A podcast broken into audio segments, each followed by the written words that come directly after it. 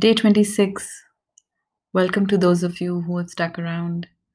We're coming close to the end of this month, and I wonder what it's been like to sit with yourself with compassion.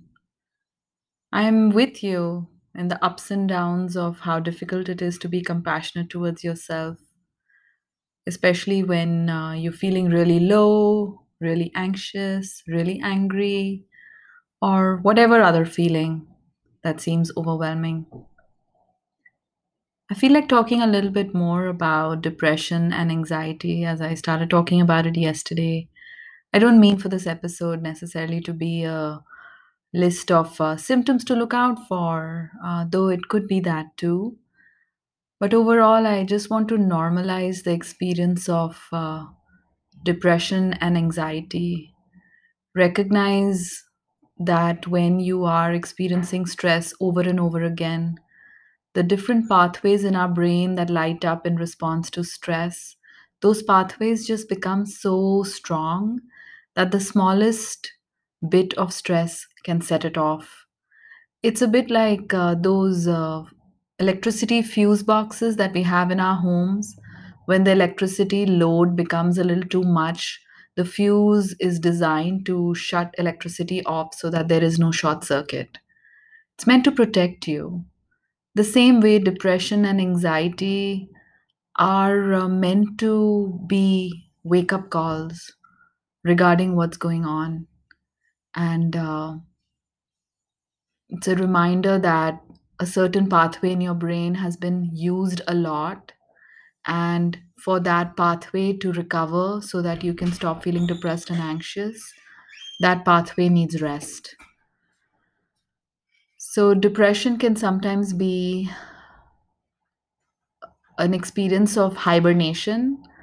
Uh, like animals have a winter season when they hibernate, and that's meant to help them rest and uh, eat less and just overall help their bodies recover.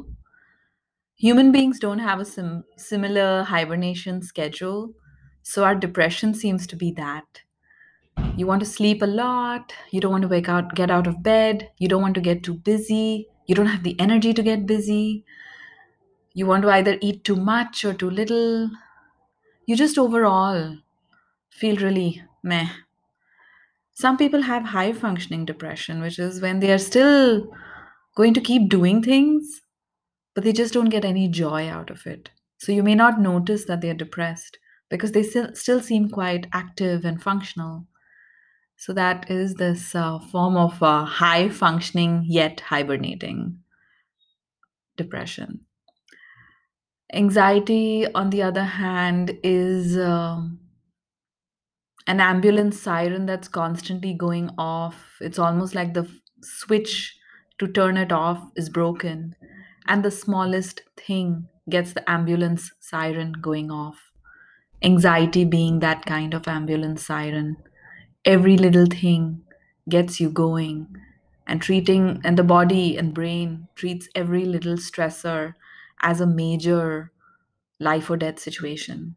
Even though, of course, logically you might know it's not a life or death situation, but your uh, mind and body react to every small stress like it's a life or death situation. So your heart constantly racing, or you constantly worrying, or you just constantly feeling some physical symptoms of uh, just persistent tension. These are all n- normal reactions to abnormal situations.